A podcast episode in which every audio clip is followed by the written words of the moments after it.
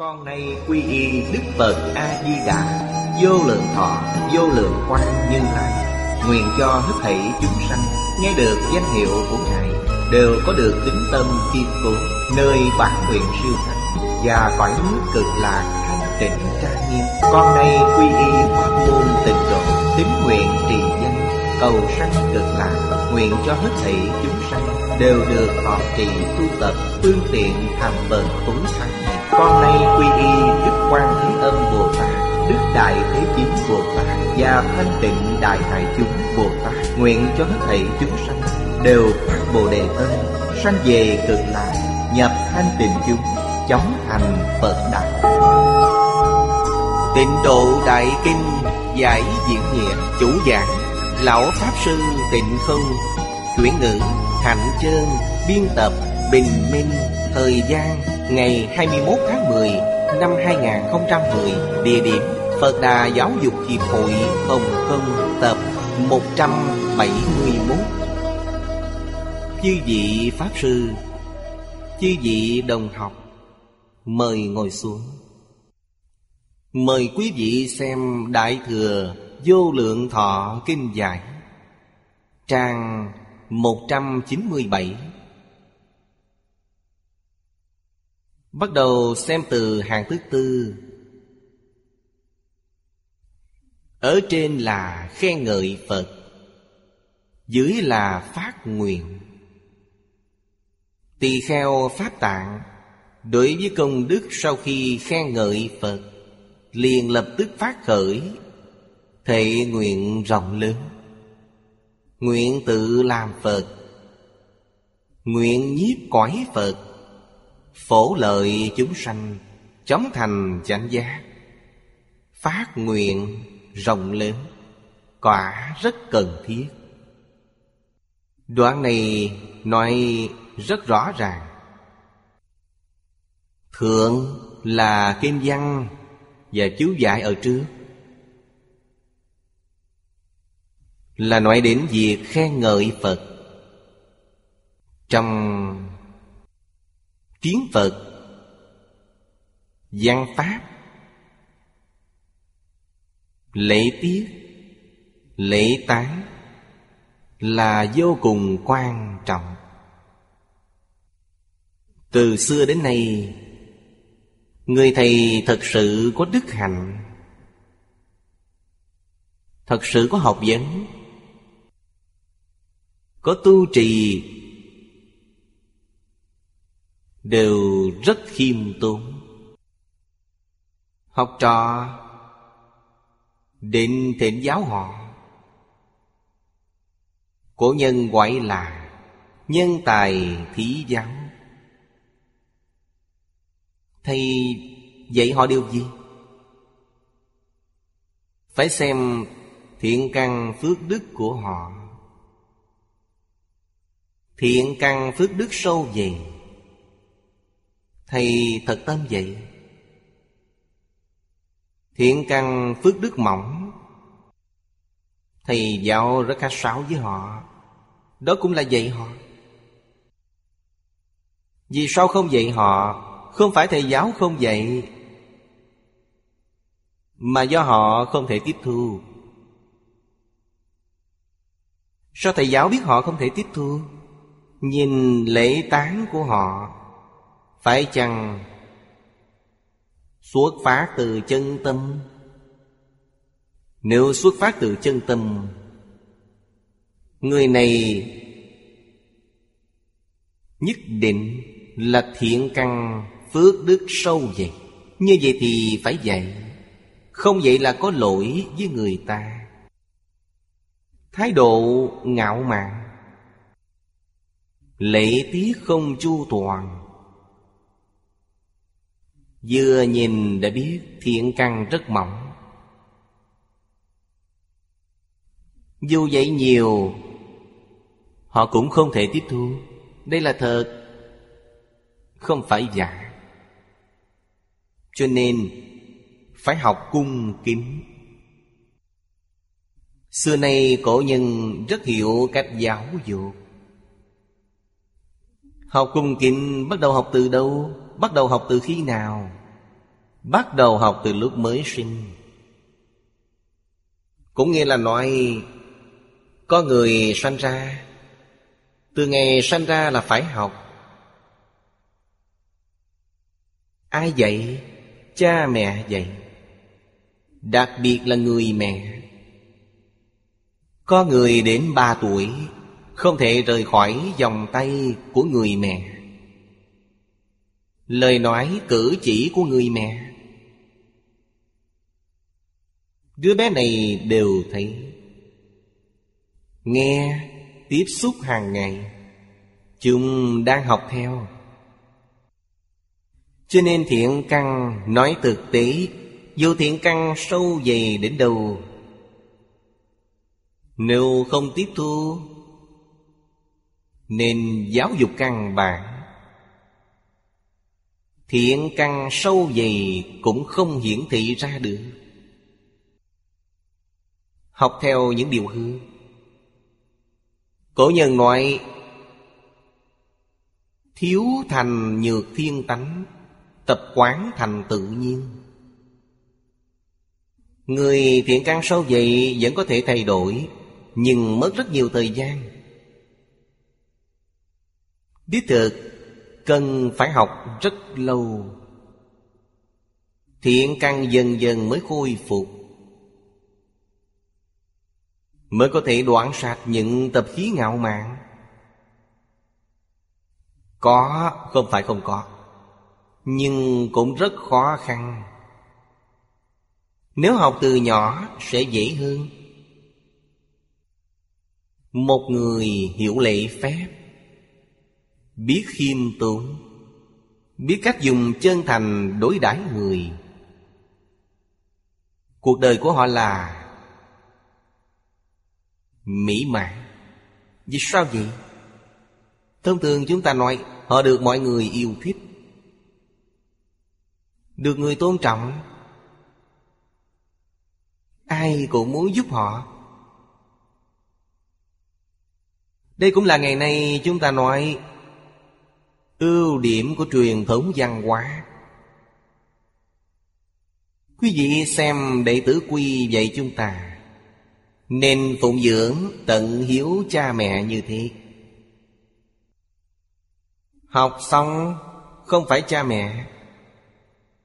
Người này tuổi tá khoảng bằng cha mẹ. Dùng thái độ phụng dưỡng cha mẹ để đối đãi với tôn trưởng. Vì tôn trưởng nào không quan hỷ? Vị tôn trưởng nào không giúp họ? Không có. Ngạn ngữ có câu, Nhiều lễ nghĩa người không trách. Đạo lý là như thế. Quý vị xem trong đệ tử quy, Bao nhiêu ngôn ngữ nói về lễ tiết. Tôi đã xem từ đầu đến cuối, Ít nhất là một phần ba nói về lễ.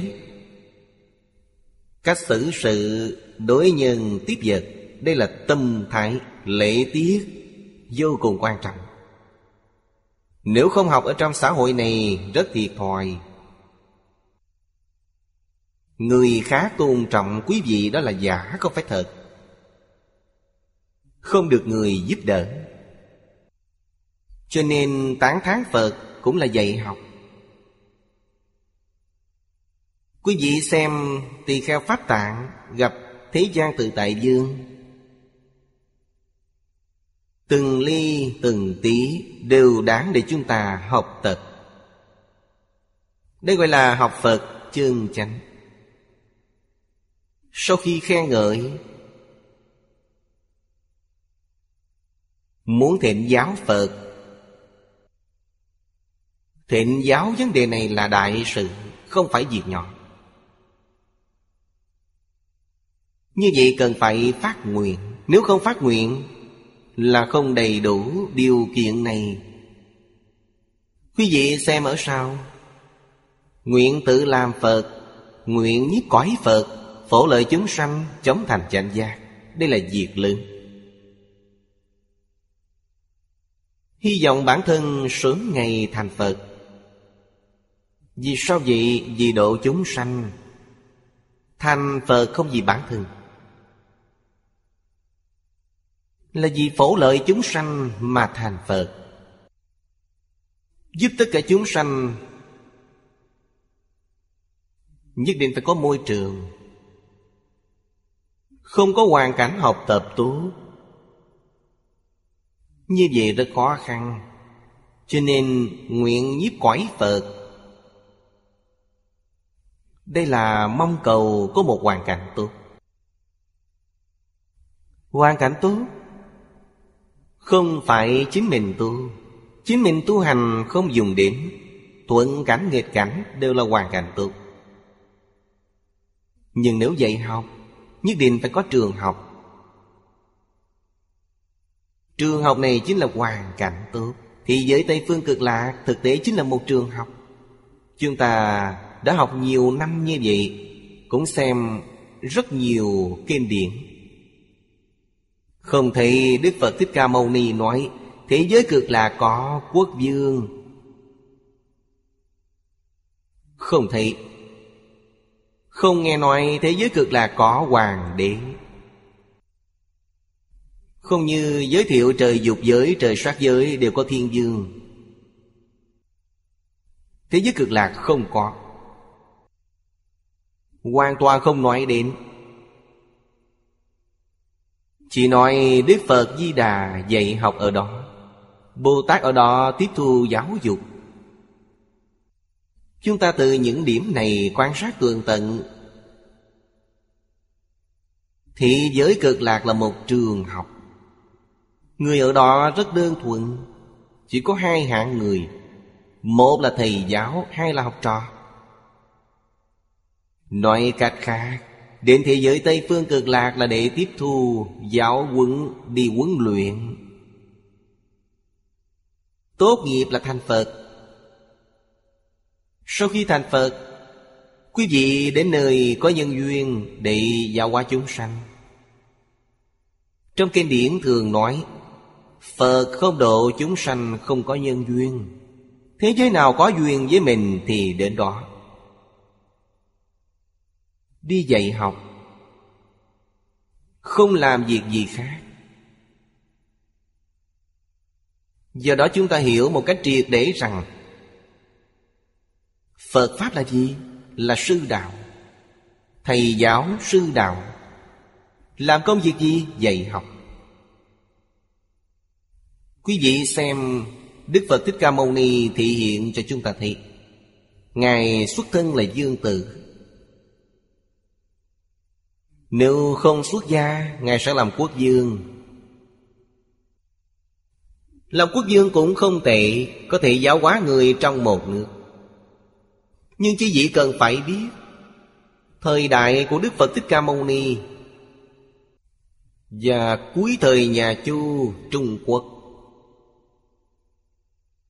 Ngài khoảng cùng thời đại với khổng tử, Sớm hơn khổng tử một chút. Lịch sử Trung Quốc ghi chép.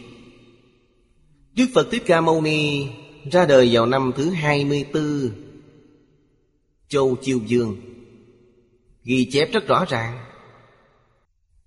Nhập diệt, Tức ngày qua đời vào thời Chu Mục Dương. Nếu tin từ niên đại này, Đây là lịch sử Trung Quốc ghi chép. Đức Phật Thích Ca Mâu Ni diệt độ đến nay là 3037 năm.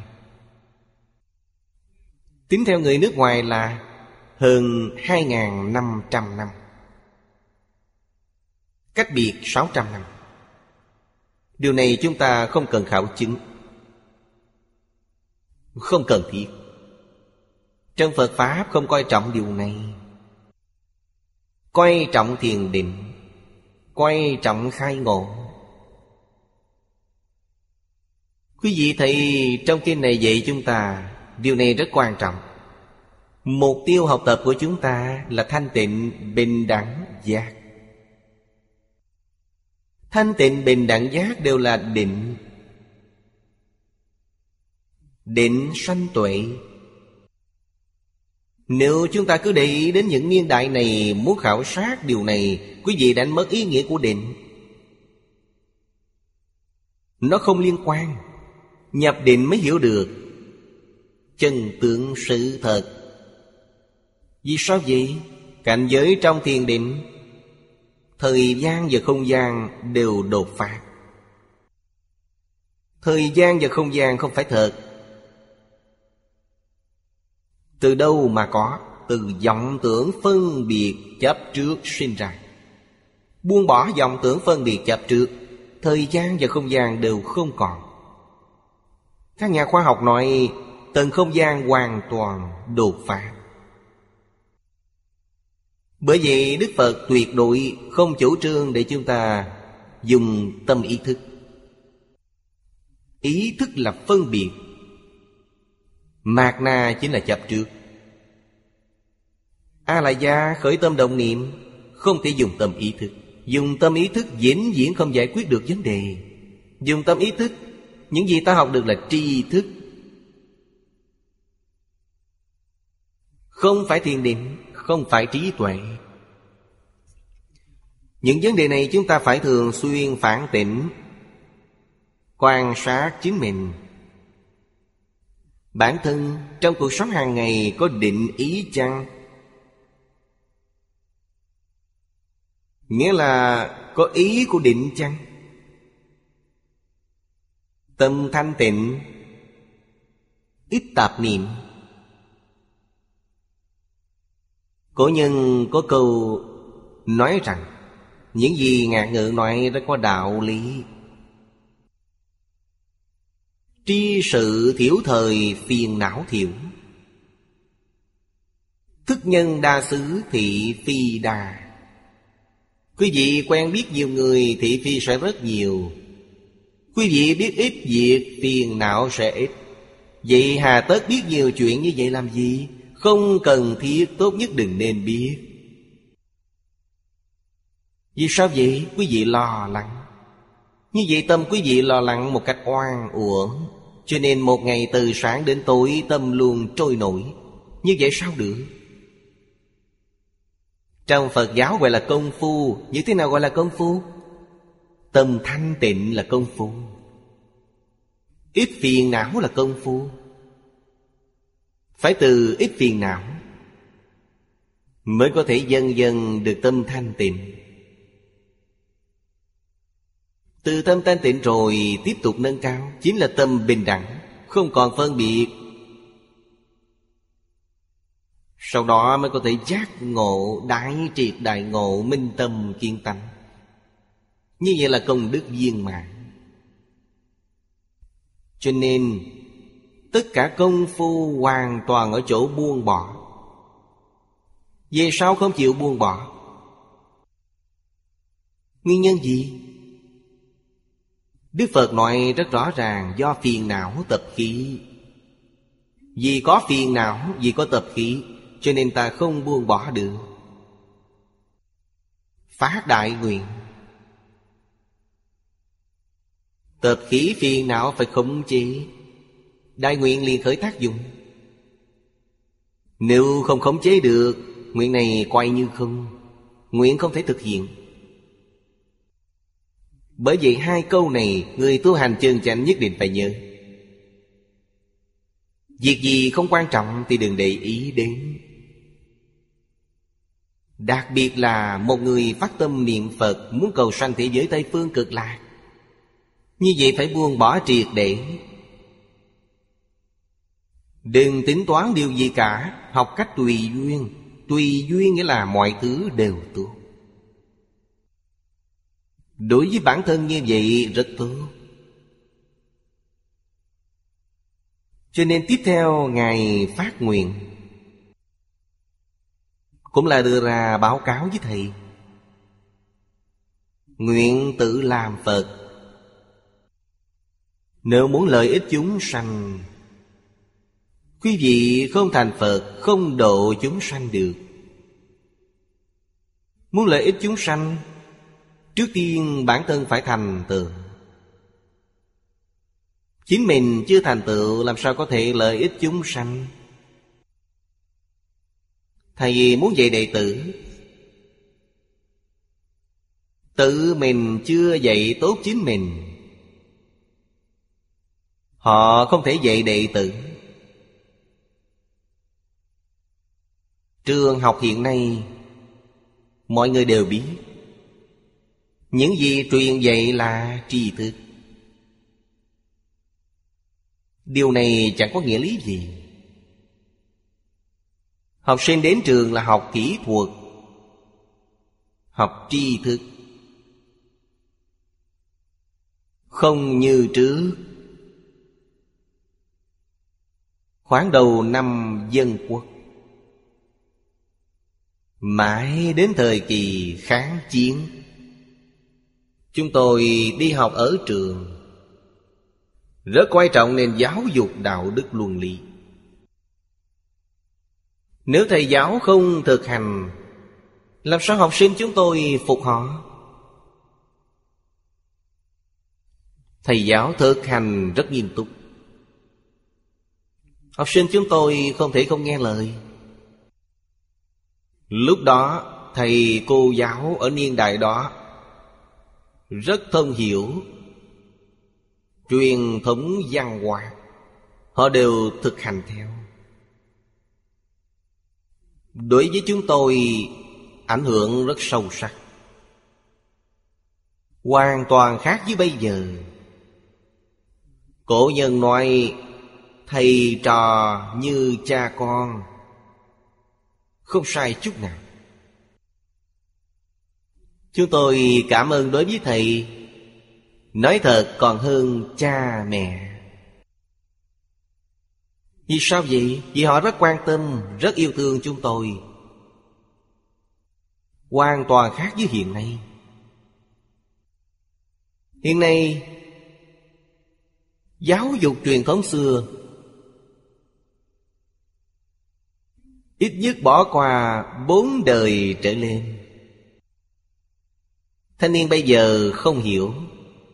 Quý vị hỏi cha mẹ họ cũng không hiểu. Hỏi ông bà họ cũng không hiểu. Hỏi ông bà cố của họ Có thể còn chút ấn tượng. Ông bà cô tức tuổi tác khoảng như tôi Có chút ấn tượng. Còn như ông bà cao tổ trong xã hội ngày nay nếu hơn 90 tuổi, 100 tuổi họ rất rõ ràng. Vì sao vậy? Vì khoảng trước 20 tuổi họ nhìn thấy. Tuổi như chúng tôi là thấy trước 10 năm. 10 tuổi về sau dần dần không còn nữa. Vấn đề là người ngày xưa, Họ thực hành những gì học được. Hiện nay dạy học rất khó. Chúng tôi làm thí nghiệm ở Trấn Thang Trị. Nghĩ đến ngày xưa, Ông Đào Hành Tri từng làm, Ông Lương Tục Minh từng làm, Nhưng đều thất bại. Họ làm thí nghiệm nơi một thôn trang nhỏ, Làm không thành công. Chúng tôi muốn làm Vì thấy tiền nhân Hai người này trong giới học thuộc Đều là nhân vật nổi tiếng. Chúng tôi suy nghĩ nguyên nhân Vì sao họ thất bại, Mượn nó làm tấm gương cho chúng tôi. Điều đầu tiên chúng tôi nghĩ đến, Họ làm nhất định có đối tượng. Lấy thanh niên làm đối tượng. Người lớn tuổi họ không thực hành như vậy lớp trẻ, Quý vị dạy lớp trẻ thực hành họ không phục.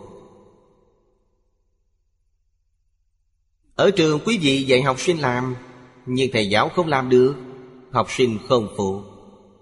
Chúng tôi nghĩ đến vấn đề này. Do đó, đi triệu tập nhóm thầy cô giáo này, Yêu cầu điều gì? Yêu cầu bản thân mỗi thầy cô giáo phải thực hành. Như vậy đệ tử quy, Bản thân không thực hành làm sao vậy được?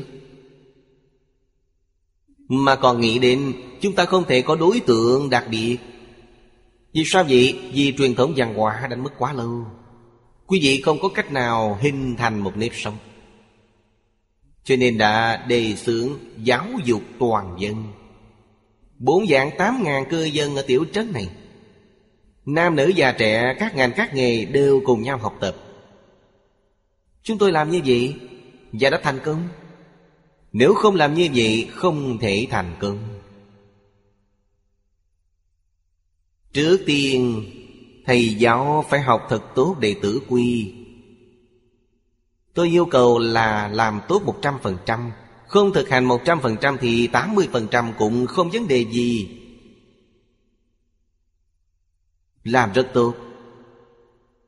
Khi làm được, Bài học đầu tiên dạy như thế nào? Bài học đầu tiên là để thầy cô giáo Đi vào từng nhà ở nông thôn. Biểu diễn. Không phải nói bằng miệng là biểu diễn. Vào nhà nông dân. Thấy người già xem giống như cha mẹ mình. Bản thân là con cái của họ. Xong công việc trở về nhà Hiếu thuận cha mẹ như thế nào? Ở đây cũng thể hiện như thế. Người già ở đây thấy những thầy cô giáo này Phục vụ họ như thế, Ở trong nhà họ phục vụ Đều rất cảm động. Những thầy cô giáo này còn hiếu thảo hơn con cháu họ. Người trẻ tuổi trong gia đình họ nhìn thấy, Cảm thấy những gì các thầy cô giáo này làm Khiến họ thấy hổ thẹn. Đối với cha mẹ, Chưa tròn hiếu đạo. Họ đều cảm động. Cách một tuần sau, Chúng tôi thông báo khắp các hương thân Phụ lão. Trung tâm chúng tôi có mở lớp học. Mọi người cùng nhau đến học tập, Thế là mọi người cùng đến. Đi vào từng nhà ở nông thôn, Chính là quảng cáo chiêu sinh. Được chăng? Mọi người đều cảm thấy rất hay. Vậy thì chúng ta cùng đến học tập. Thời gian ngắn đã làm thành công. Điều này học từ đâu? Học từ trong kinh Phật. Phật muốn độ chúng sanh, Mình phải thực hành trước Quý vị khuyên người trì giới. Nếu quý vị không giữ giới, Như vậy làm sao dạy người trì giới? Quý vị dạy người khác tu định, Nhưng tâm mình lại trôi nổi. Sao người ta có thể học theo quý vị? Mọi sự vật đều phải tự mình thực hiện cho người khác thiệt Làm gương. Ngày nay xã hội trên toàn thế giới ngày nay đều động loạn. Làm sao cứu giải Phải dựa vào lớp trẻ.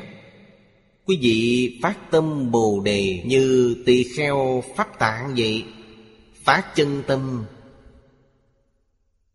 Hy sinh phụng hiến, Quên mình vì người.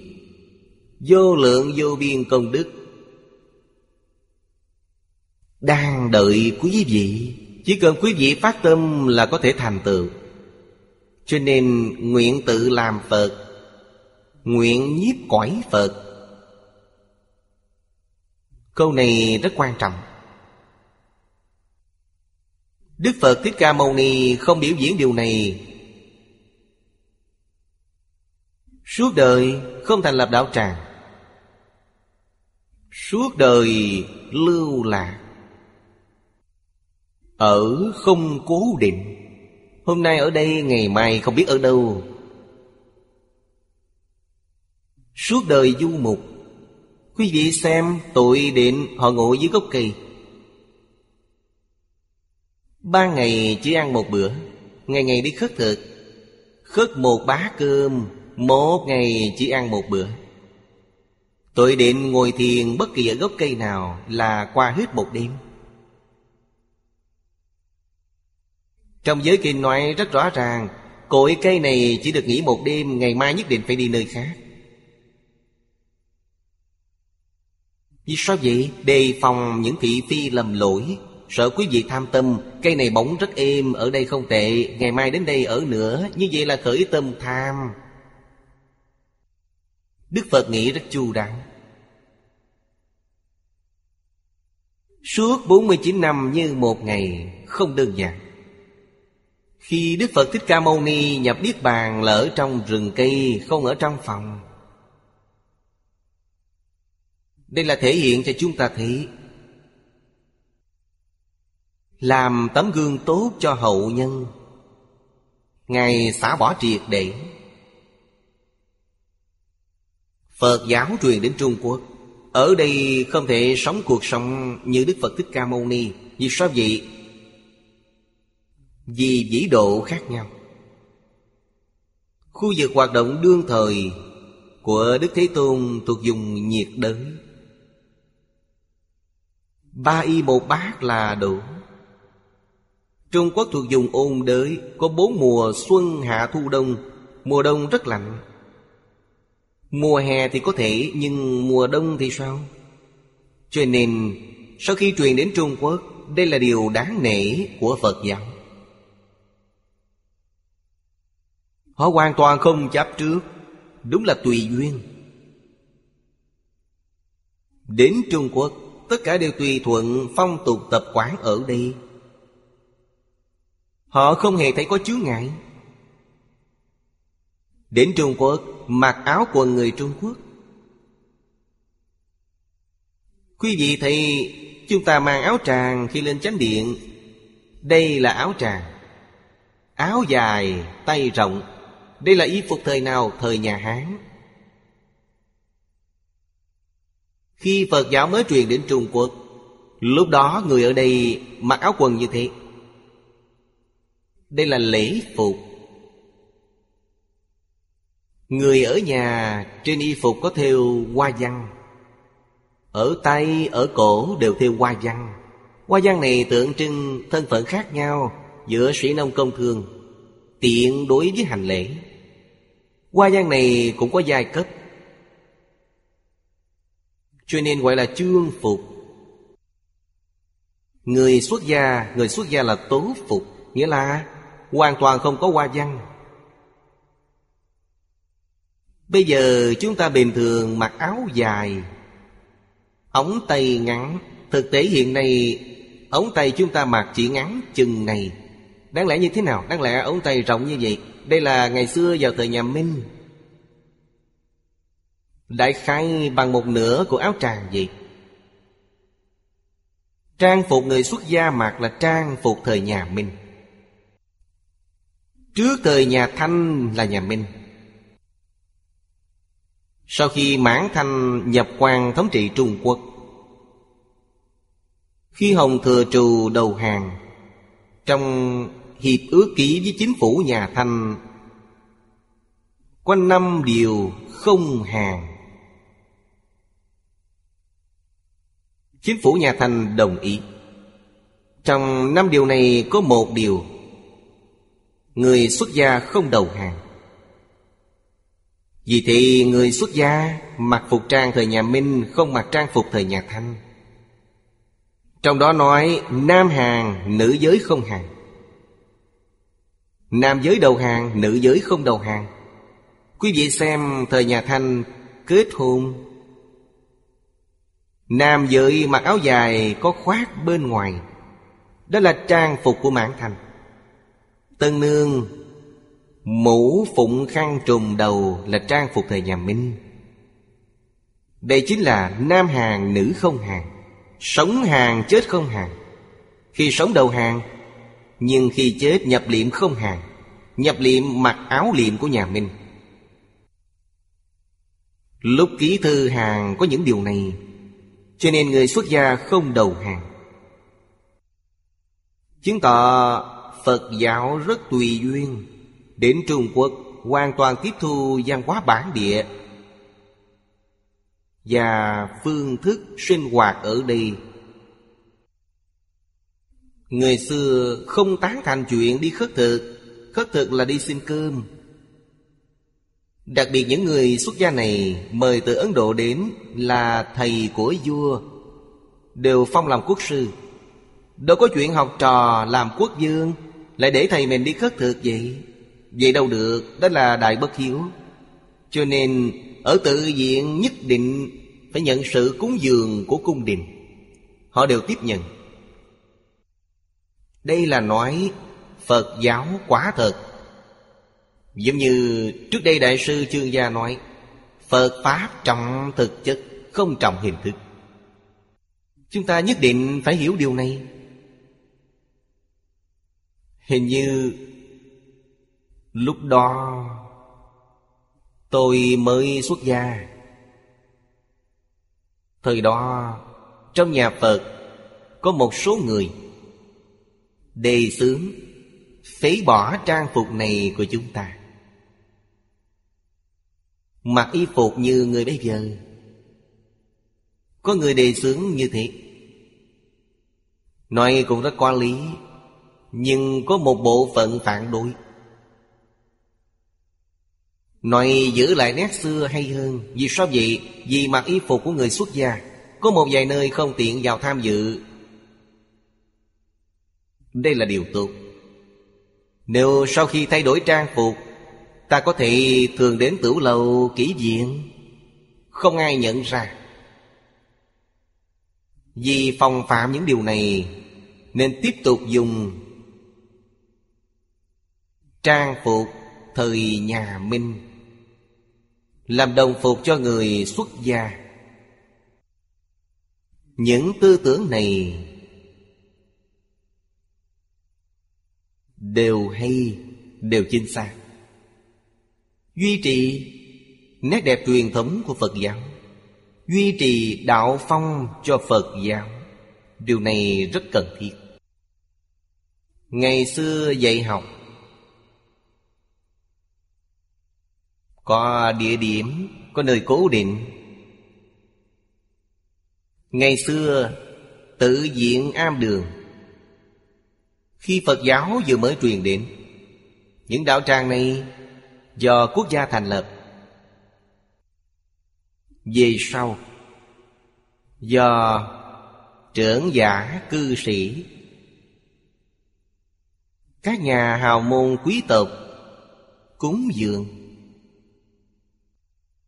Hiện bất động sản của mình cho cơ sở phật giáo thậm chí nhà ở cũng hiến làm đạo tràng. Việc này các triều đại đều có. Tự mình không đi khuyên để thành lập đạo tràng.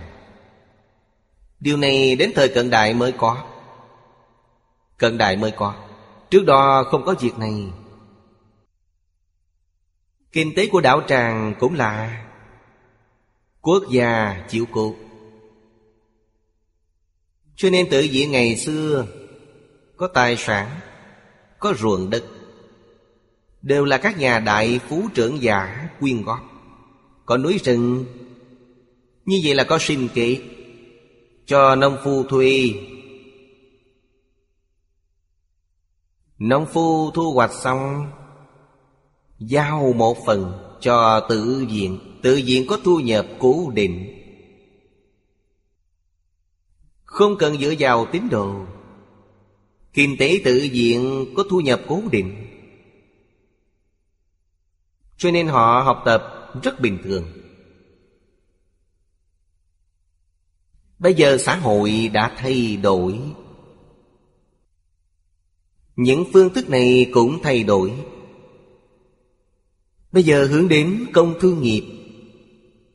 Tự diện có thể kinh doanh thương nghiệp chăng? Quả thể nếu kinh doanh giống như mở quán chay,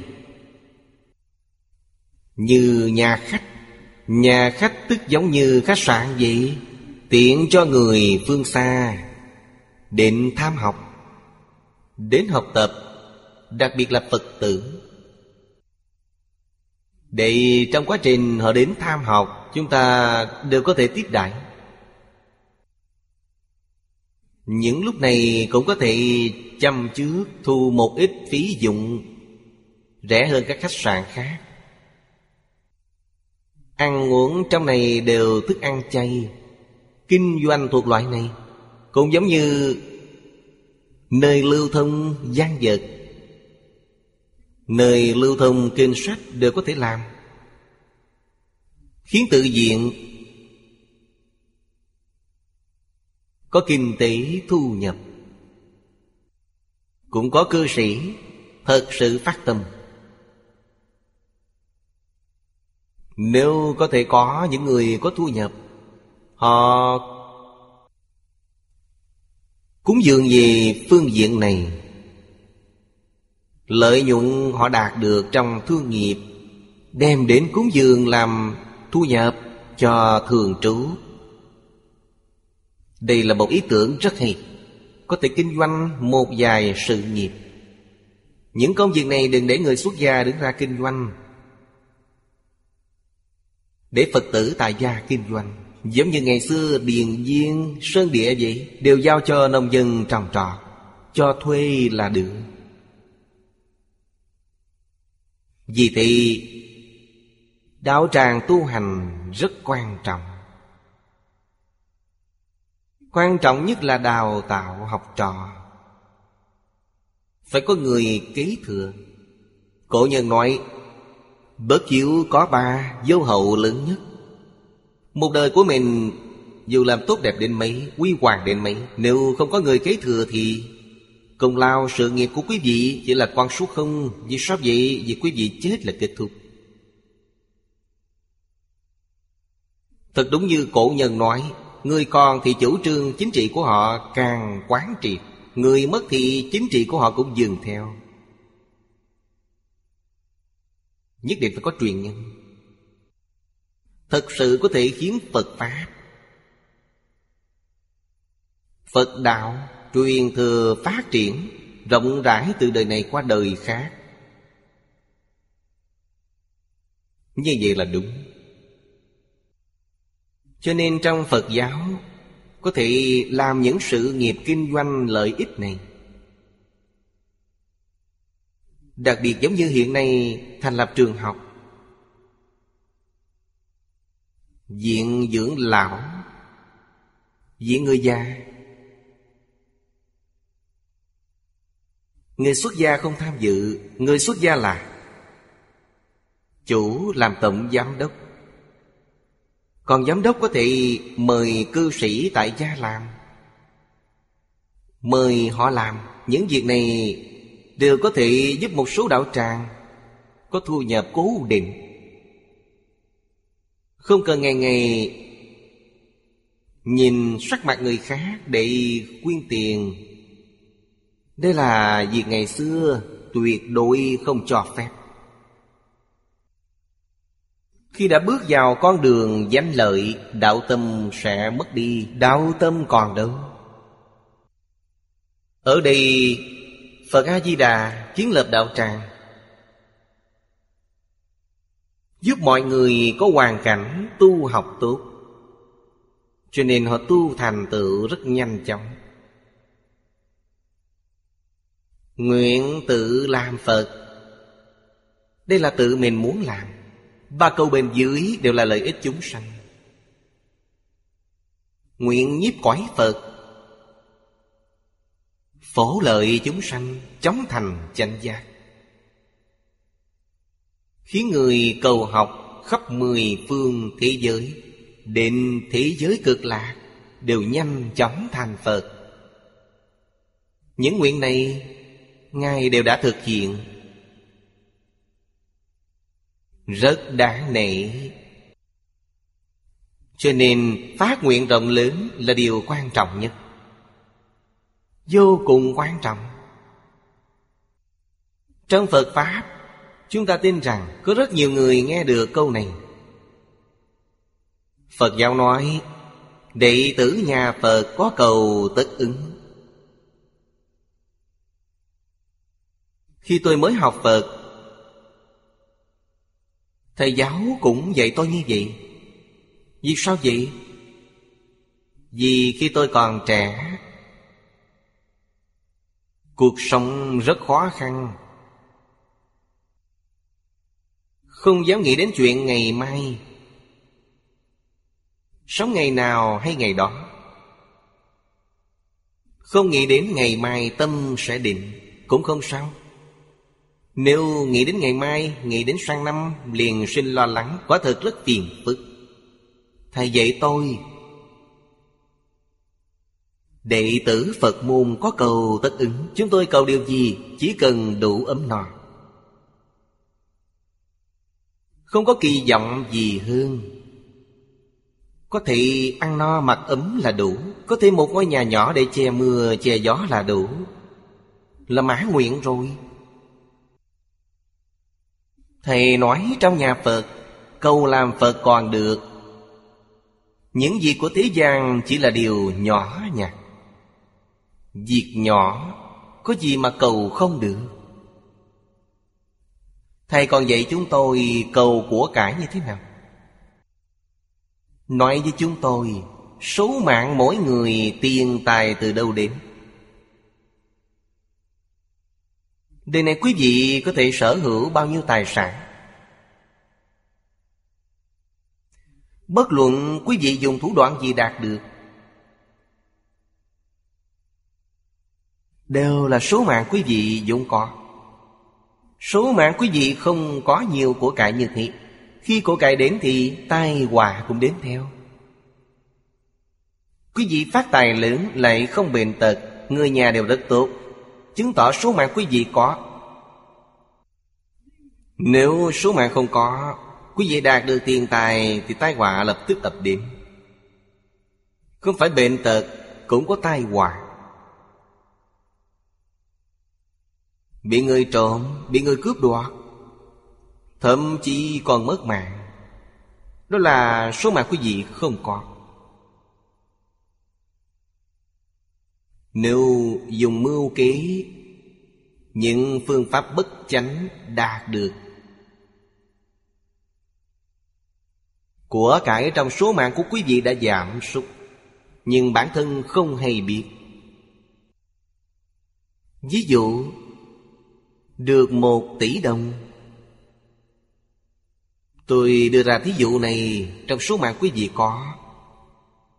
Dùng thủ đoạn bất chính có được chừng đó. Nếu dùng thủ đoạn chính đáng, Không chỉ bao nhiêu đó, Số mạng ta có ít nhất là 2 tỷ đồng. Quý vị đã bị tổn giảm một nửa. Vậy mà bản thân tưởng là rất nhiều, Thật ra là đã bị mất hết một nửa rồi. Số mạng không có, Như tôi là số mạng không có. Kho của trống trơn, Không có. Vậy phải làm sao? Không có thì phải tu. Cho nên, Của cải trong số mạng là tu được trong đời quá khứ. Nếu một người có tài sản trên 10 tỷ, Ít nhất tu năm đời, Không phải một đời Một đời tích lũy Không nhiều đến thế. Ít nhất phải năm đời. Có rất nhiều người, đại phú, đại quý, Tích lũy phải 10 đời. Trong lịch sử Trung Quốc, ta có thể thấy được điều này. Quốc sư Ngộ Đạt là một người xuất gia. Có thể Được hoàng đế phong làm quốc sư Mười đời. Tôn giả Ca Nà Ca nói với Ngài, Mười đời làm cao tăng. Có thể nói, Ngài từ đời này qua đời khác, Mỗi đời đều xuất gia, Đều tu hành. Mười đời làm cao tăng mới đạt đến vị trí này. Không phải ngẫu nhiên. Tiền của cũng như thế. Đời đời kiếp kiếp tu tài bổ thí Mới có được phước báo lớn lao đó. Chúng ta hiện nay trong tài khổ không có của cải thì sao? Bây giờ tu vẫn còn kịp, Thầy giáo dạy tôi tu. Vì lúc đó quả thật rất khó khăn. Cuộc sống vật chất của tôi rất thiếu thốn. Tôi nói với thầy, Thu nhập mỗi tháng của tôi chỉ đủ sống. Đâu có tiền để bố thí. Thầy hỏi tôi, Một hào có chăng? Được, Một hào được, không sao. Một đồng được chăng? Một đồng còn được. Vậy anh bắt đầu từ một hào một đồng này mà bố thí. Tôi nghe lời làm theo. Một đồng một hào này làm sao bố thí? Vì lúc đó tôi thường đến chùa. Nguyên nhân là đến chùa mượn kinh sách. Những ngày nghỉ hầu như đều đến chùa chép kinh Trong chùa có in kinh Cầm một trang giấy đến nói In kinh mọi người góp tiền vào. Nhiều hay ít tùy tâm, Tôi cũng dùng một đồng năm hào. Đây là in kinh. Ngoài ra còn có phóng sanh, Cũng cầm tràng dậy đến mọi người cùng đóng góp tiền phóng sanh. Nổ tiền phóng sanh cũng tùy tâm, Một hai hào đều được. Tôi bắt đầu tu phương pháp bố thí từ đây. Quả thật càng thí càng nhiều. Không thể nghĩ bàn. Càng nhiều càng thiệt Của cải không nên tích trữ. Bởi vậy người xưa nói rất hay, Của cải gọi là hàng lưu thông, Giống như dòng nước vậy, Bên kia chảy ra, bên này chảy vào. Nếu là nước động không thể chảy ra được, Bên này cũng không vào được. Nước đó sẽ hư, phát mùi hôi. Vì thì của cải nhất định phải thân, Nghĩa là nói Thu nhập nhiều phải bố thí nhiều. Thu nhập ít thì bố thí ít. Có là đem ra bố thí. Của cái đó dùng mãi, Không hết. Quý vị nên biết Biết bao nhiêu người nhận được ân huệ. Công đức ta tích lũy được Rất lớn lao. Không những ta có của cải Mà còn có đức hạnh. Bố thí pháp thông minh trí tuệ. Bố thí vô úy, mạnh khỏe, sống lâu. Thầy dạy cho tôi ba phương pháp này. Tôi đã thực hành ba phương pháp này suốt 60 năm. Bây giờ tôi khẳng định, Khuyên mọi người, Tôi đã làm ra thành tích. Đây là thật, không phải giả. Như thế nào, càng thí càng nhiều Của cái dùng không thiếu. Phải thực hành. Bố thí Pháp. Dạy học thuộc về bố thí Pháp. Tăng trưởng thông minh trí tuệ. Bố thí vô úy là giúp những người khổ nạn. Ví dụ gặp thiên tai cứu nạn thuộc về bố thí vô ủy Người khác có bệnh, Không có tiền trị bệnh, Quý vị giúp đỡ họ, Đây thuộc về bố thí vô ủy Ăn chay là bố thí vô ủy Không kết thù oán với chúng sanh. Ngày xưa ăn thịt chúng thì không biết, Chưa học Phật nên không biết. Sau khi học Phật hiểu được không nên kết oán thù với chúng sanh. Cho nên tôi học Phật khoảng Nửa năm là bắt đầu ăn chay.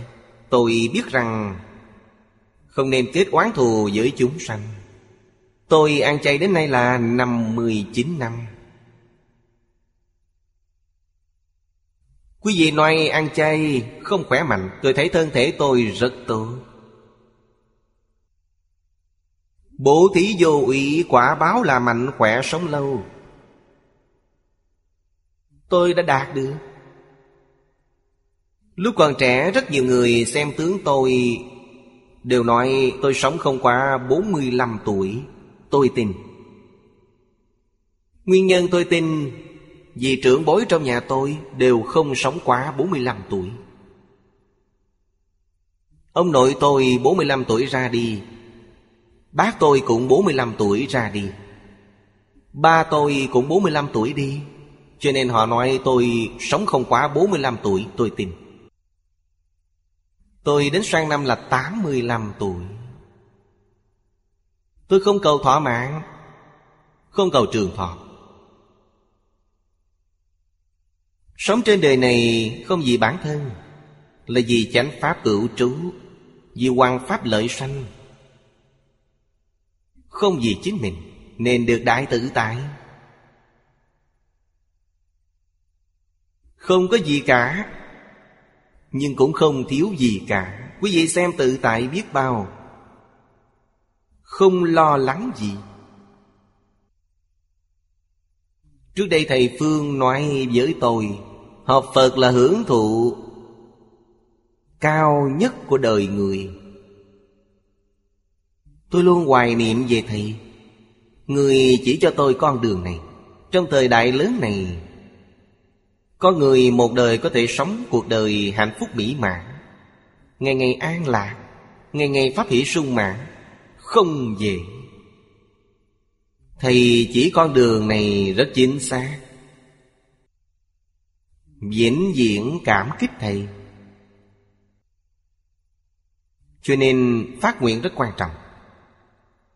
Trong đời này, Trong đời này tôi có phương hướng, Có mục tiêu Diễn hằng bất biến. Điều này an lạc vô cùng. Khoảng hai mươi mấy năm trước tôi thường nói,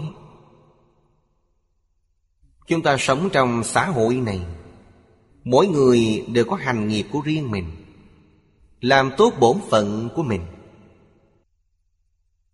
Hợp tác với các hạnh nghiệp khác nhau.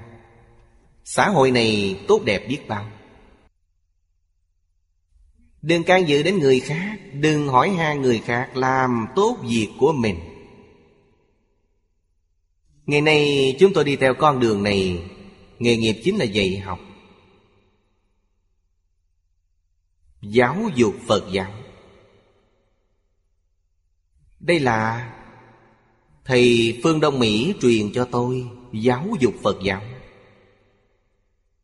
Bản thân học tốt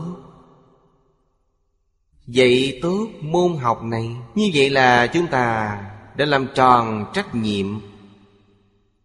Không phải công việc của mình đừng hỏi han, Tâm ta mới thanh tịnh. Nếu như muốn học mọi thứ Mọi thứ đều thông thái, Tâm sẽ không thanh tịnh. Những gì ta học được là tri thức, Không phải trí tuệ.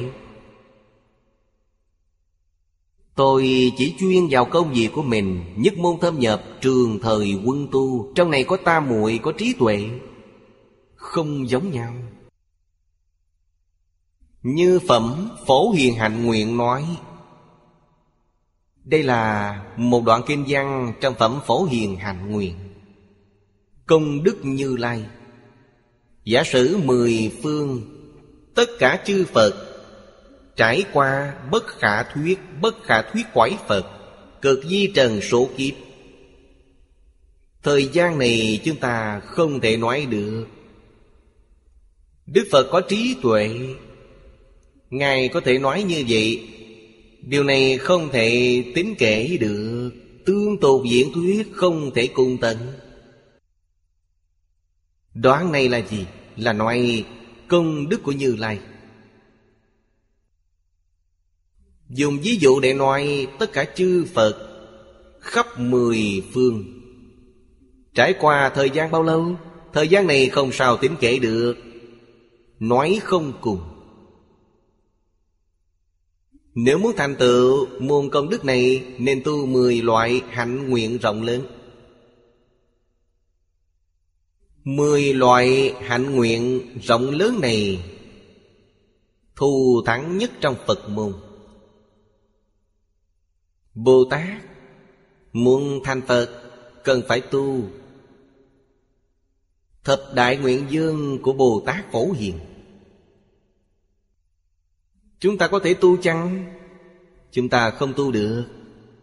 Một loại cũng không tu được. Vì sao vậy? Nó khác với cương lĩnh tu hành của các Bồ Tát. Tâm lượng của Bồ Tát Phổ Hiền rộng lớn. Không có chính mình. Chỉ cần ta có chính mình, Những gì ta tu, Nghĩa là tu mười điều này đều rất nhỏ bé. Vì sao vậy? Vì chúng ta không đột phá được giới hạn của cái tôi. Bồ Tát Phổ Hiền vô ngại. Mỗi niệm là biến pháp giới hư không giới. Cho nên, Bồ Tát mới có thể học. Thanh văn, duyên giá, Quyền giáo Bồ Tát đều không thể. Chúng ta nói nguyện thứ nhất là Lễ kính. Tâm kiền thành cung kính. Đối với ai? Thứ nhất là đối với cha mẹ. Thứ hai là đối với thầy. Phải đối đãi bình đẳng, Đối đại tất cả chúng sanh. Trong tất cả chúng sanh, Bao hàm đường Súc sanh, Đường ngã quỷ, Đường địa ngục. Trong lục đạo, Trên có 28 tầng trời, Đây toàn là chúng sanh. Ngoài điều này ra, Còn bao gồm Cây cỏ hoa lá, Sơn hà đại địa, Đó cũng là chúng sanh, Vô tình chúng sanh. Vì sao? Đều là chúng duyên hòa hợp mà sanh ra. Chúng ta đưa ra ví dụ nói về lục đạo này. Trong tất cả cõi nước của chư Phật, Đều có lục đạo, Đều có mười pháp giới. Biến pháp giới hư không giới có vô lượng vô biên. Vô số vô tận thế giới. Quý vị đọc Kinh Hoa Nghiêm. Phẩm thế giới hoa tạng, Phẩm thế giới thành tựu sẽ biết. Một lạy này của Bồ Tát Phổ Hiền là lạy tất cả. Biến pháp giới hư không giới. Không sót một pháp nào. Chúng ta làm được chăng? Người giúp đỡ chúng ta có ân với chúng ta thì được. Người hãm hại chúng ta quý vị làm được chăng? Mười nguyện của Bồ Tát Phổ Hiền không nói Ngoài trừ oán thân trái chủ của mình ra, Không nói như vậy. Bình đẳng lệ kính. Ai có thể làm được? Pháp thân Bồ Tát làm được. Nhưng chưa gì nên biết. Phẩm thứ hai ở trước chúng ta đã học. Đức Tuân Phổ Hiền. Thì giới Tây Phương cực lạc. Tất cả chúng sanh chỉ cần sanh đến thế giới Tây Phương cực lạc, Ở thế giới cực lạc tu gì đều tu hạnh phổ hiền. Quý vị xem tựa đề phẩm thứ hai, Đức Tuân Phổ Hiền. Câu kinh văn đầu tiên nói, Cùng tuân thủ tu theo đức của Phổ Hiền Đại Sĩ. Ở tịnh độ vì sao thành Phật nhanh như thế? Chóng thành chánh giác, Phương pháp tu chủ yếu của họ Là mười nguyện của Bồ Tát Phổ Hiền. Tương ưng với Hoa Nghiêm. Giọng tận Hoàng Nguyên Quán Của quốc sư hiền thủ Là cương lĩnh tu hành của Kinh Hoa Nghiêm. Mười nguyện. Và sáu điều cương lĩnh này Đều tương ưng lẫn nhau. Quý vị không có tâm lượng này làm sao được? Tâm lượng này là chân tâm của mình, Không phải vọng tâm. Vọng tâm tâm lượng rất nhỏ hẹp, Chân tâm tâm lượng rất lớn lao. Chân tâm, Quý vị thì trong Hoàng Nguyên Quảng nói ba loại chu biến. Câu đầu tiên nói với chúng ta, Chu biến Pháp giới. Đó là nói điều gì? Chúng ta khởi tâm động niệm. Hiện nay, các nhà khoa học nói, Hoàn toàn tương đồng với ý trong Kinh Hoa Nghiêm. Thân thể, Ý niệm này của chúng ta, Ý niệm của chúng ta là một đài phát xạ, Cũng là đài tiếp thu.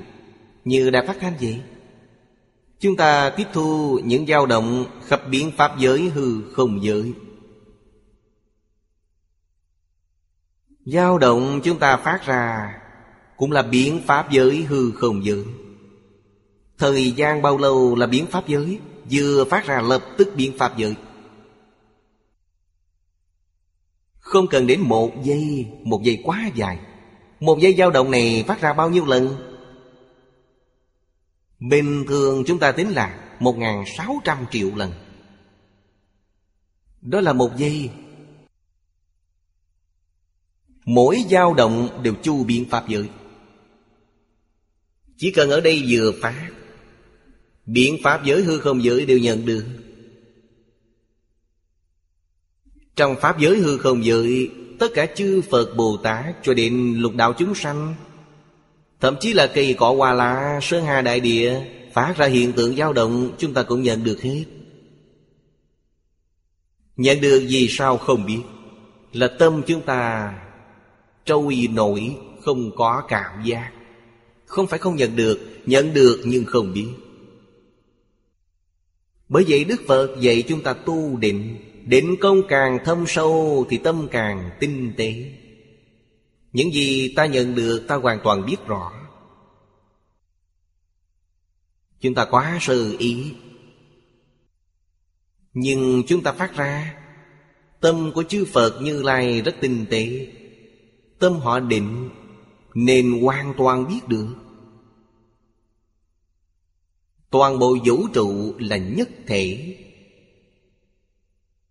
Các nhà khoa học hình dung nó như một mạng lưới vậy. Quả thật là nhổ một sợi lông mà động toàn thân. Đích thực là nhất thể. Điều thứ hai nói xuất sanh vô tận. Vô tận nghĩa là biến hóa. Quý vị tự nghĩ xem, Nếu không phải những ý niệm này, Làm gì có nhiều biến hóa đến như thế?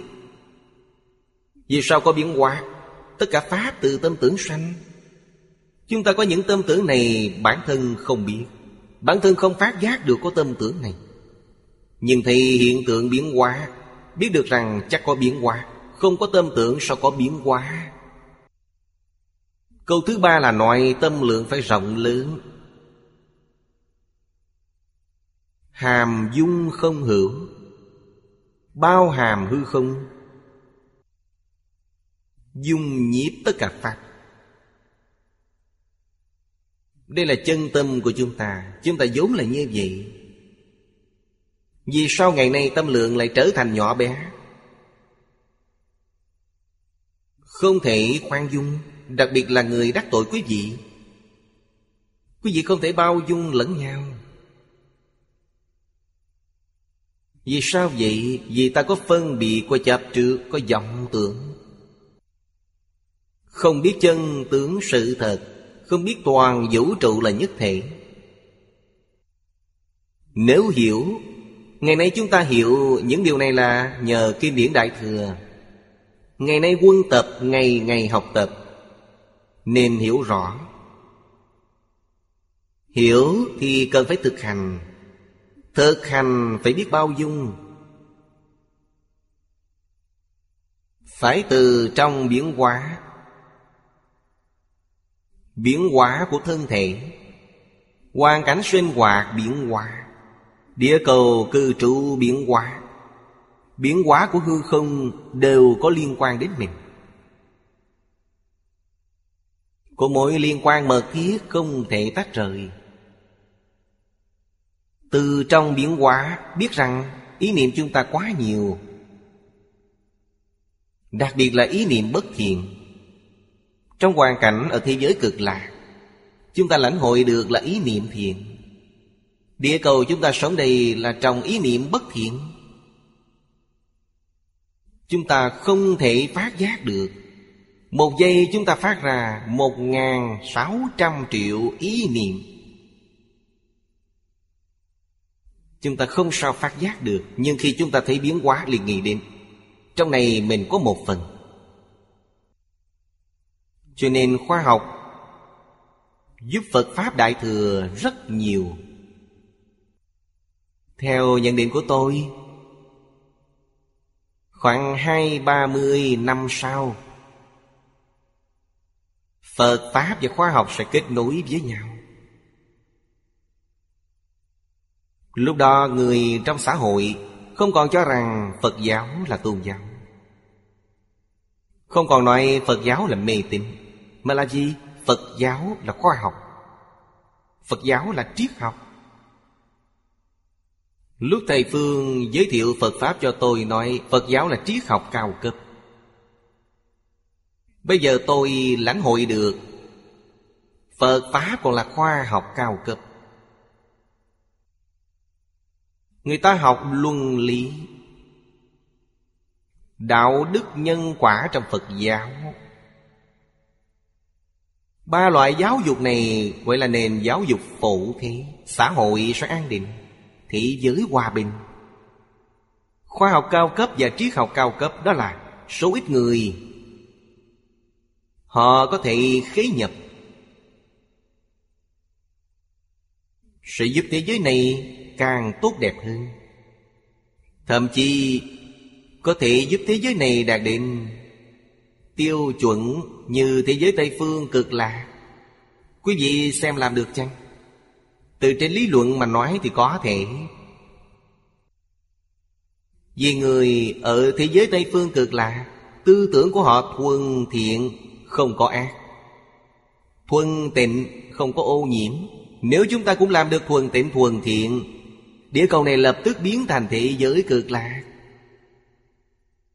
Về mặt lý luận có thể làm được.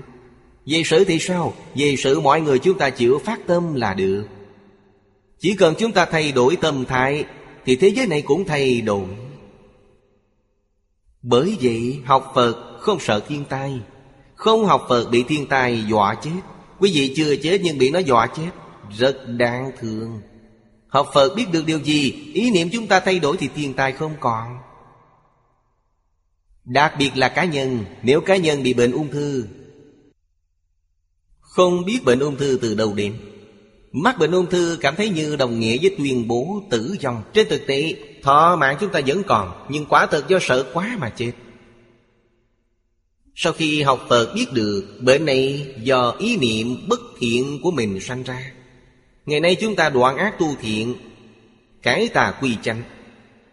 Nhất tâm niệm Phật, bệnh sẽ lành. Thân thể rất dễ Quý vị lập tức thấy được hiệu quả. Chúng ta sống trên địa cầu này, Địa cầu này thiên tai rất nhiều. Chỉ cần trên địa cầu này Có một vài người giác ngộ, Thật sự thấu đạt. Có thể đoạn ác tu thiện, Thay đổi tâm thái mình. Thiên tai của địa cầu giảm nhẹ. Dần dần địa cầu này ngày càng trở nên tốt đẹp hơn. Các nhà khoa học khẳng định, Đây là sự thật. Giống như trong Kinh Phật nói, trong Phật Pháp nói rằng, Ý niệm xấu nhất Là mặt trái. Mặt trái một trăm phần trăm. Năm độc tham sân si mạng nghi. Trong tâm có năm độc, Ta rất dễ cảm nhiễm tật bệnh. Đức Phật dạy, Cần tu giới định tuệ, Tức diệt tham sân si, Nhổ sạch bệnh căn trong tâm chúng ta. Như vậy sẽ không bị bệnh. Vì sao vậy? Vì không bị cảm nhiễm. Bên trong ta không có nhân. Thay đổi tất cả tham sân si mạng nghi. Thành từ bi. Thành tâm bố thí, Tâm trì giới, Tâm nhẫn nhục, Tâm thiền định, Tâm trí tuệ, tổ biết bao. Đó là tự tánh ta vô con. Cổ nhân nói, Đổi nó thành tâm hiếu đệ Tâm nhân ái Tâm lễ nghĩa Tâm liêm sĩ Tâm hòa bình Rất tốt. Thay đổi là được. Truyền thống văn hóa xưa tổng kết lại Không ra ngoài 12 chữ Hiếu đệ trung tín, lễ nghĩa liêm sĩ, nhân ái hòa bình. Mọi người đều giữ tâm như thế Người người đều làm việc như thế. Thế giới này chính là thế giới cực lạc. Thế giới này tức là thiên đường.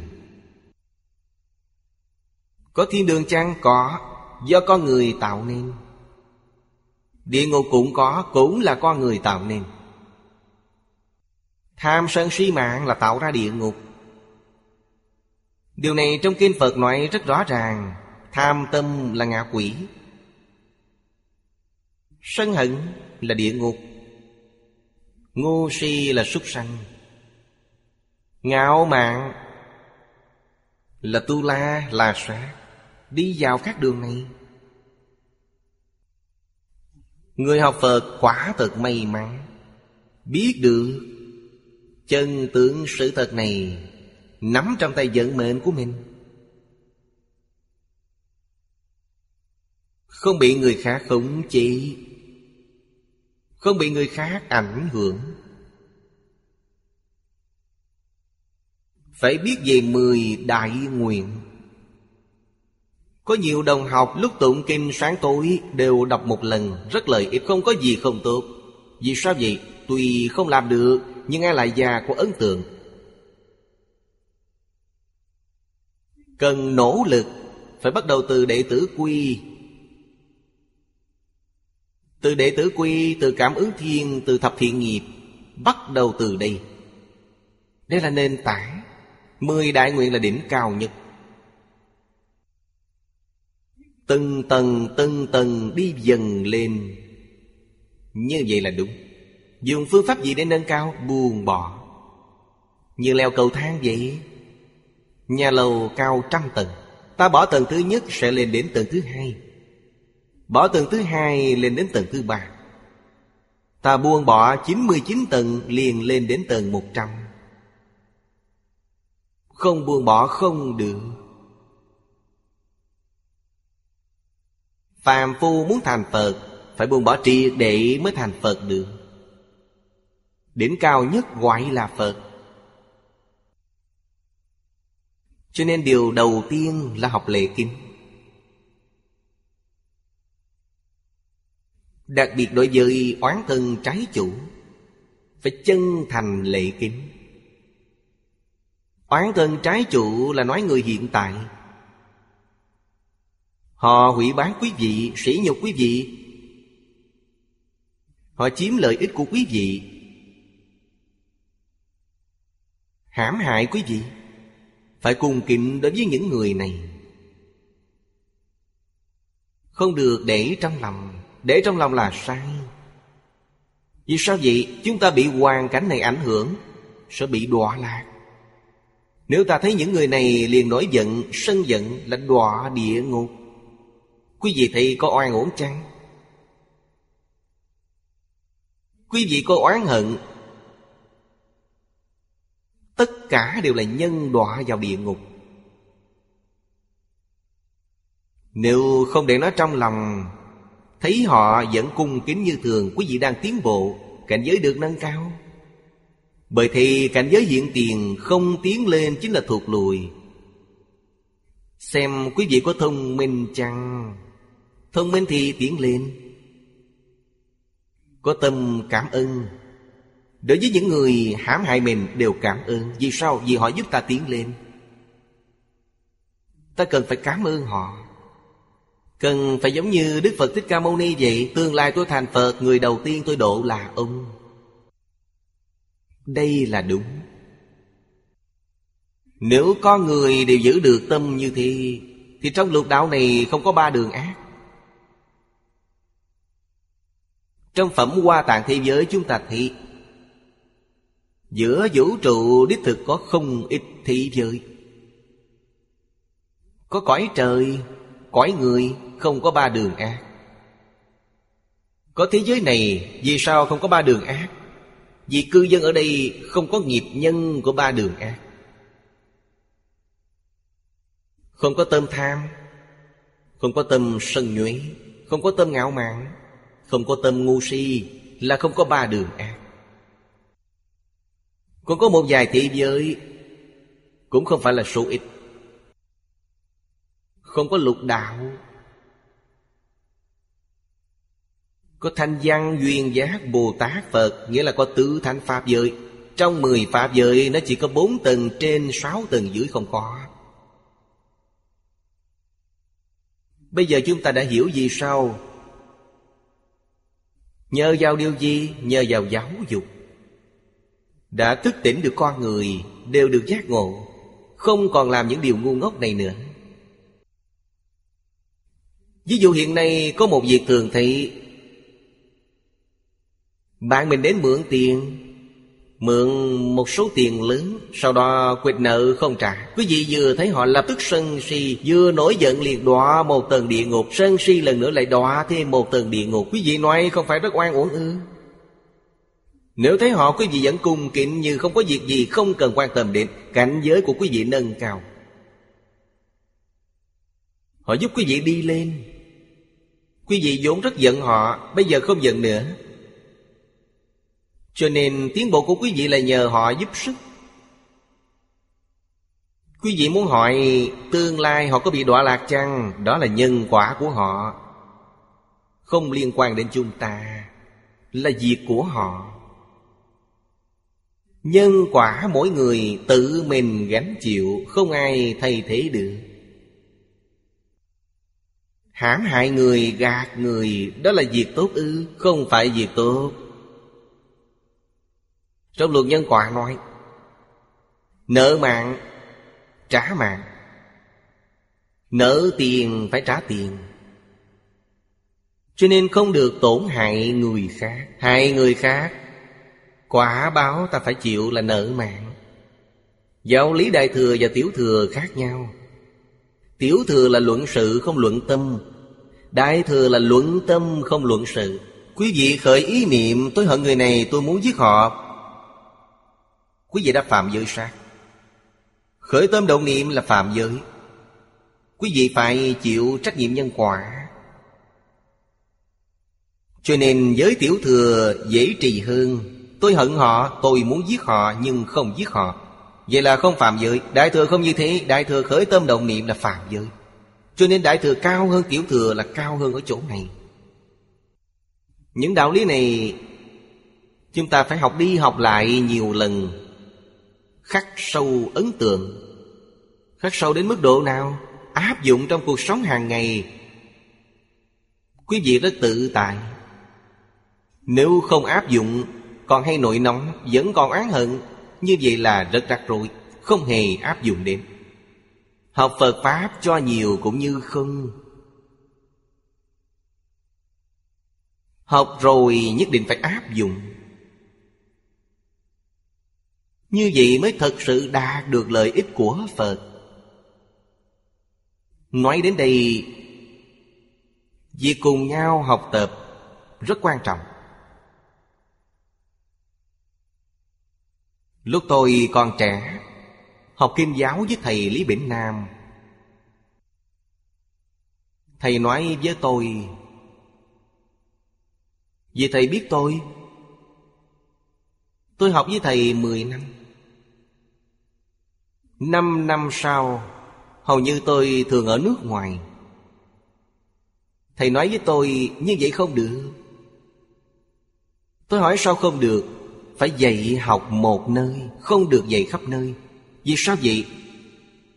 Làm gì có người nghe một bộ kinh, Chỉ nghe được một lần mà khai ngộ? Tôi nghĩ rất có lý.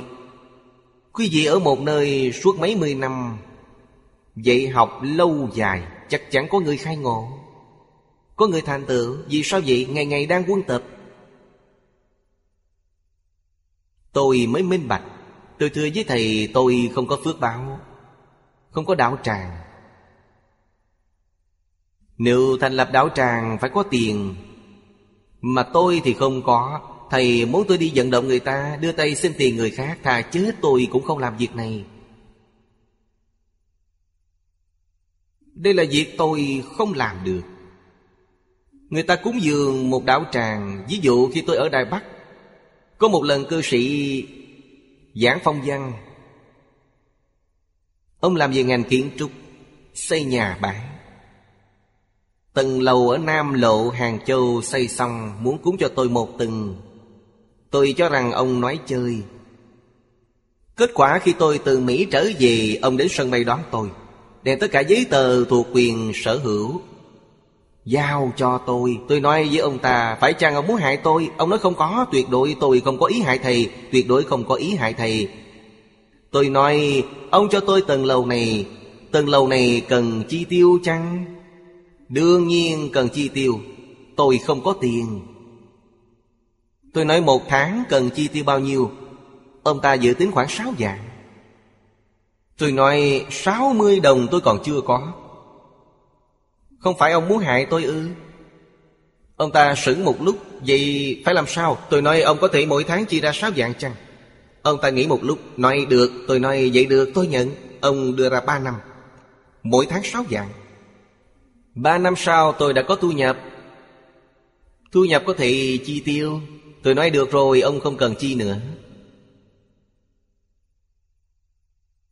Tôi không dễ tiếp nhận, Người ta cho tôi nhà, Đó là hại người. Một mình tôi đi khắp nơi, Tự tại biết bao. Ở đâu mời tôi đi đến đó, Bất luận đến đâu đều được tiếp đón như khách. Trên người không có một đồng, Đi đâu có người đưa đón. Đến đâu cần gì họ đều mua giúp tôi. Quý vị nói tự tại biết bao. Hà tất tự tìm phiền phức. Tôi thấy người ta ở nhà cửa, Đặc biệt là nước ngoài, Đó đâu phải là nhà người ở, Là nhà ở người. Con người là nô lệ của nhà cửa. Ở Mỹ đều thích mua nhà thật lớn.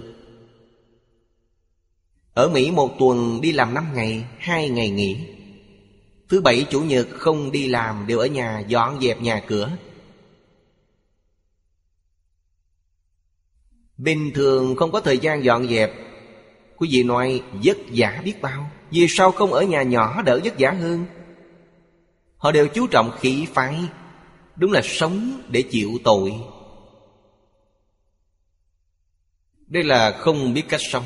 Thế nào gọi là cuộc sống hạnh phúc mỹ mãn? Không hề lo lắng. Trong tâm ưu nhàn tự tại, Đó gọi là hạnh phúc mỹ mãn. Cho nên phải biết có người thật sự có thể buông bỏ. Đức Phật đúng là người thông minh Không cần quốc dương, không cần dương vị. Đến ngồi thiền dưới gốc cây Đây là người rất biết hưởng thụ cuộc đời.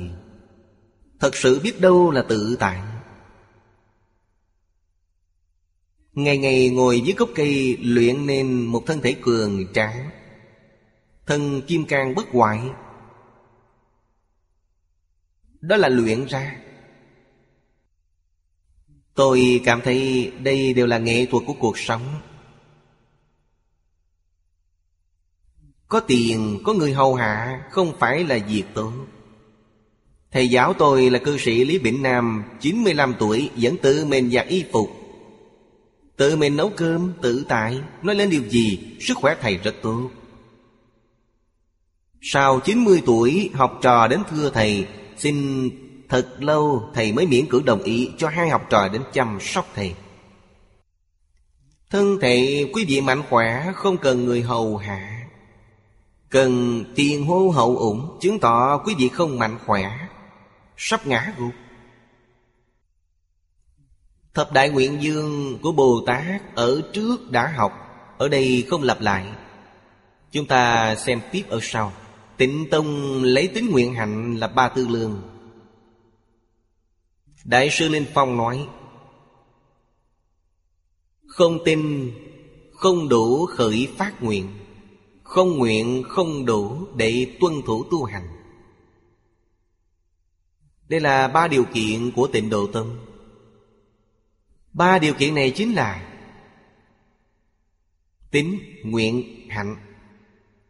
Chúng ta tịnh nghiệp Học rất khó khăn. Có chắc được giảng sanh chăng? Lắc đầu, không chắc. Nguyên nhân gì? Niềm tin không đủ. Nguyên nhân căn bản là đây. Niềm tin chưa đủ, Nên nguyện không kiên cố. Ta có phát nguyện. Không phải không phát nguyện. Là nguyện không khẩn thiết. Truy cứu cội nguyện Là do tính tâm. Bởi vậy tính tâm rất khó, Quả thật không dễ. Thầy Lý dạy cho tôi niềm tin này, Khiến tôi có ấn tượng sâu sắc nhất. Chính là sau khi xuất gia thọ giới, Tôi xuất gia hai năm mới thọ giới. Thời gian rất dài. Sau khi thọ giới, Đương nhiên việc đầu tiên là phải đi cảm tạ ơn giáo dưỡng của Thầy. Đây là quy củ trong Phật môn. Việc đầu tiên là trở về đi lại Thầy. Tôi trở về thư viện Từ quan ở Đài Trung. Thầy giáo ở trong đó nhìn thấy. Tôi còn ở ngoài cửa, Chưa vào cửa lớn. Thầy ở trong chỉ tôi, Lấy tay chỉ tôi nói, Thầy phải tin Phật, Thầy phải tin Phật. Nói mấy câu thật lớn tiếng như vậy. Tôi bước vào trong đảnh lễ thầy Thầy rất cách sáo. Một lạy đủ, Rồi dạy tôi ngồi xuống bên cạnh. Thầy nói, tôi vừa lớn tiếng nói như vậy, anh có hiểu chăng? Tôi nói, tôi không hiểu. Nếu tôi không tin, sao tôi lại xuất gia? Nếu tôi không tin, sao tôi có thể đi thọ giới? Thầy nghe xong lắc đầu nói anh nên biết, Có người xuất gia suốt cả cuộc đời, Đến lúc già chết họ vẫn không tin. Câu nói này đã điểm tỉnh tôi, Đến già chết cũng chưa tin. Tôi nghe xong sững người. Thầy giải thích cho tôi nghe như thế nào gọi là tin, Chưa thực hành được là chưa tin. Lúc này tôi mới hiểu Vậy chúng ta niệm câu Phật hiệu này. Bồ Tát Đại Thế Chí dạy rằng, Đô nhiếp lục căn tịnh niệm tương tục đã làm được chăng? Chưa làm được. Chứng tỏ quý vị chưa tin. Kinh này Kinh này chúng tôi giảng rất nhiều lần, Biết giảng nhưng không tin. Như vậy mới biết tin rất khó. Biết giảng kinh dễ Y giáo phụng hành mới khó, Thực hành mới gọi là tin. Thầy dạy tôi điều này quá sâu sắc. Ta chưa thực hành nghĩa là ta chưa tin. Nguyện ta phát, Không phải tin sâu nguyện thiết, Phải tin thật nguyện thiết. Ta có niềm tin nhưng không thật, Nguyện cũng có nhưng không thiết. Cho nên rốt cuộc không thể giảng sanh, Vẫn là tùy nghiệp lưu chuyển. Bài học đó của Thầy Cũng là cơ hội giáo dục. Ra khỏi giới trường, Trở về Đài Trung Đi cảm tạ ơn Thầy. Thầy dạy cho tôi bài học. Như thế nào gọi là tin? Quý vị dùng tiêu chuẩn này để xem. Đích thực thầy nói, Có bao nhiêu người xuất gia? Tám, chín mươi tuổi đến giảng sanh vẫn không tin. Chưa buông bỏ danh văn lợi dưỡng. Đại sư Ngẫu Ích nói, Linh Phong là đại sư Ngẫu Ích. Tổ sư đời thứ chín của tịnh tông Không tin không đủ để phát nguyện. Nguyện thật là từ trong tinh thật phát ra. Sau khi tin thật, Hoàn toàn buông bỏ. Chúng tôi cũng rất quan hỷ Khi nhìn thấy Cư sĩ Lưu Tú Dân Tinh thật, Nguyện thật. Bà mắc bệnh rất nặng. Bác sĩ nói bà có thể chết bất kỳ lúc nào. Bà mỉm cười, Không hề sợ hãi. Tốt thôi, Tôi sẽ đến thế giới cực lạc. Mười năm chỉ học một bộ kinh vô lượng thọ. Một câu Phật hiệu không có tạp niệm. Đây gọi là tinh thật. Quý vị hỏi bà, Chắc chắn được giảng sanh chăng? Bà chắc chắn. Có thể giảng sanh bất cứ lúc nào. Ở thêm vài năm không phải vì mình, Vì người khác. Bà nói bà làm biểu pháp, Làm gương cho người khác noi theo. Là thật không phải giả. Không nguyện không đủ để tuân thủ tu hành. Ở hành là thấy nguyện thấy tin.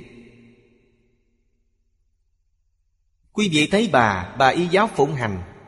Thật là đồ nhiếp lục căn tịnh niệm tương tục. Bà là tinh thật nguyện thiết. Người như vậy nhất định giảng sanh. Mà còn tự tại giảng sanh. Muốn đi lúc nào thì đi lúc đó. Bà cũng không có ý nghĩ tôi sống thêm vài năm. Bà không có ý nghĩ này. Sống thêm là Phật cho bà. Giàu sứ mạng cho bà.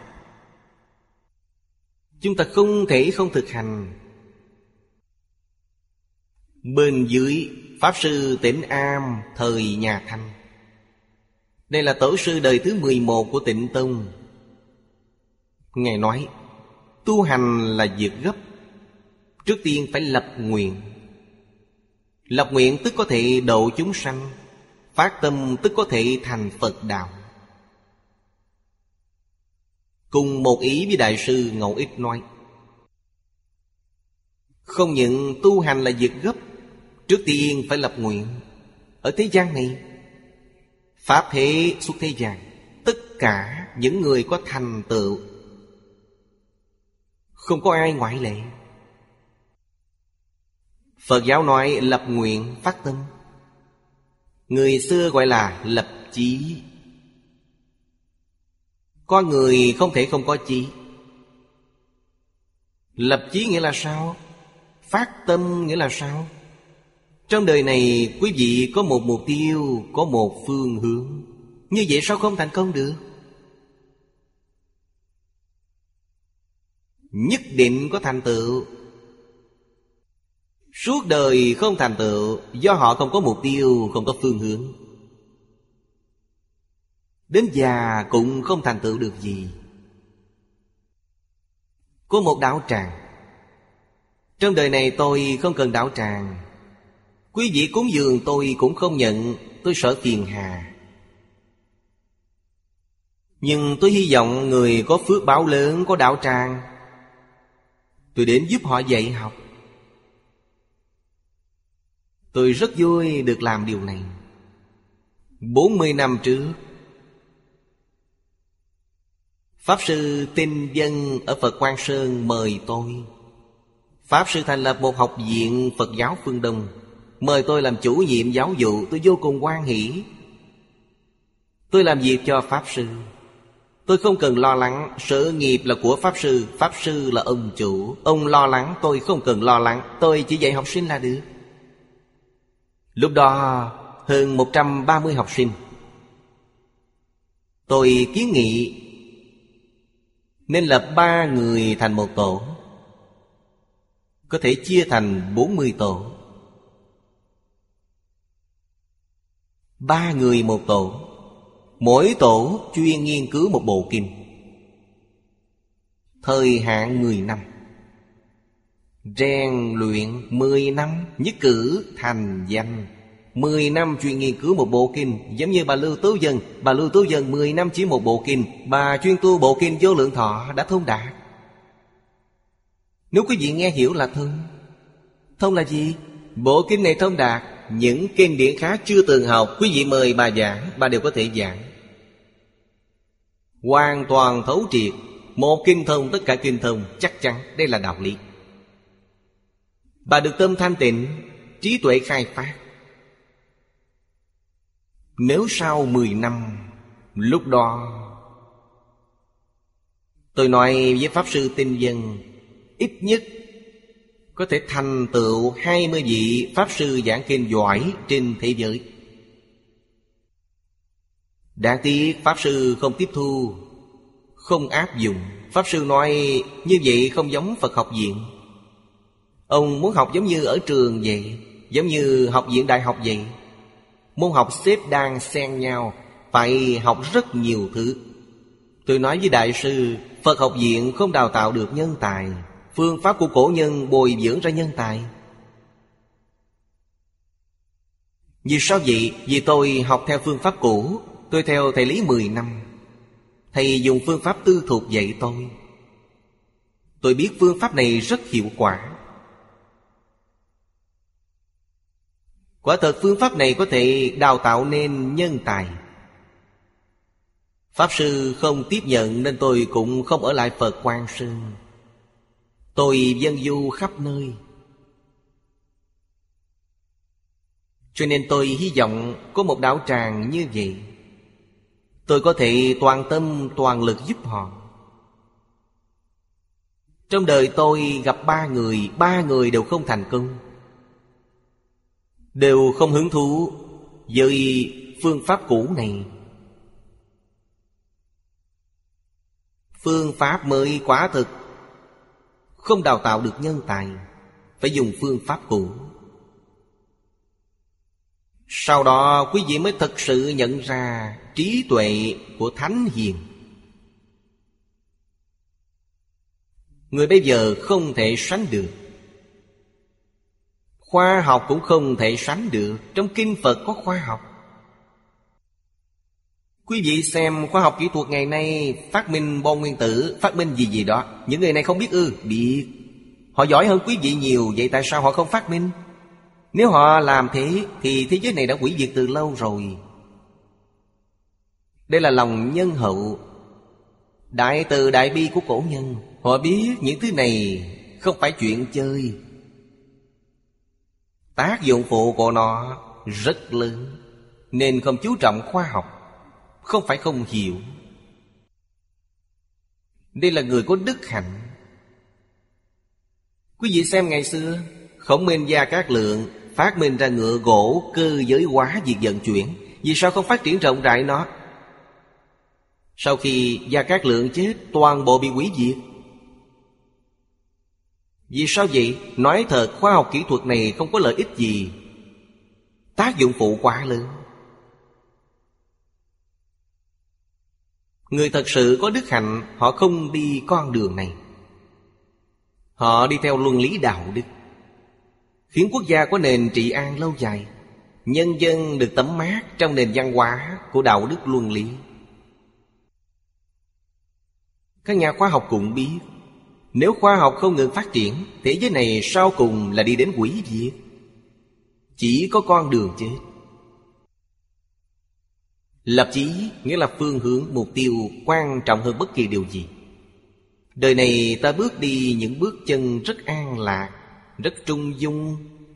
Cứ đi như vậy, Lại nói nên biết muốn học như Lai Thừa, Trước tiên phải phát đầy đủ nguyện Bồ Tát, Không được trì hoãn. Đây đều là Đại sư Tỉnh Am nói.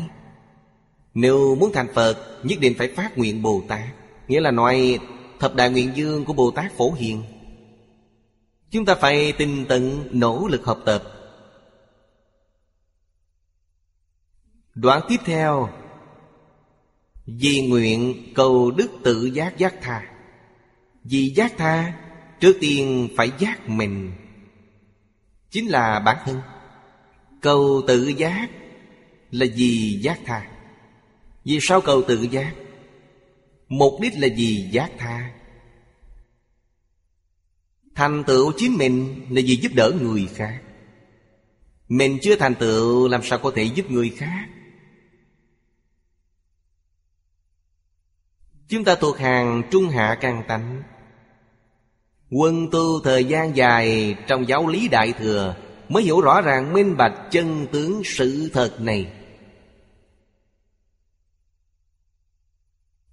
Một người, có người có vận mệnh Chúng ta thấy rõ ràng Không cần bói toán. Thế gian này cũng có lành giữ hòa phước. Trong kinh điển Đại Thừa nói rất rõ ràng Thế giới cực lạc dựa vào đâu để thành tựu? Thế giới này của chúng ta Nhiều thiên tai như vậy là do nguyên nhân gì? Hoàn toàn hiểu rõ. Chỉ cần đoạn trừ hết những nhân bất thiện, Thể hiện ra tất cả nhân thiện, Quả lập tức thay đổi. Có người tiếp thu bằng lòng nghe, Chúng ta giúp họ. Toàn tâm toàn lực hiệp trợ họ. Không ai nghe, Chúng ta đến thế giới cực lạc. Di dân đến nơi khác. Trong hư không Pháp giới, Cõi nước của chư Phật rất nhiều. Chúng ta có thể tự do lựa chọn. Hết giờ rồi, Hôm nay chúng ta học đến đây. Nam Mô A Di Đà Phật, Nguyện đem công đức này Hồi hướng bốn ân và ba cõi. Nguyện khắp Pháp giới các chúng sanh. Đồng sanh cực lạc thành Phật đạo. Chúng Phật tử đạo tràng tịnh độ. Nam Mô A Di Đà Phật.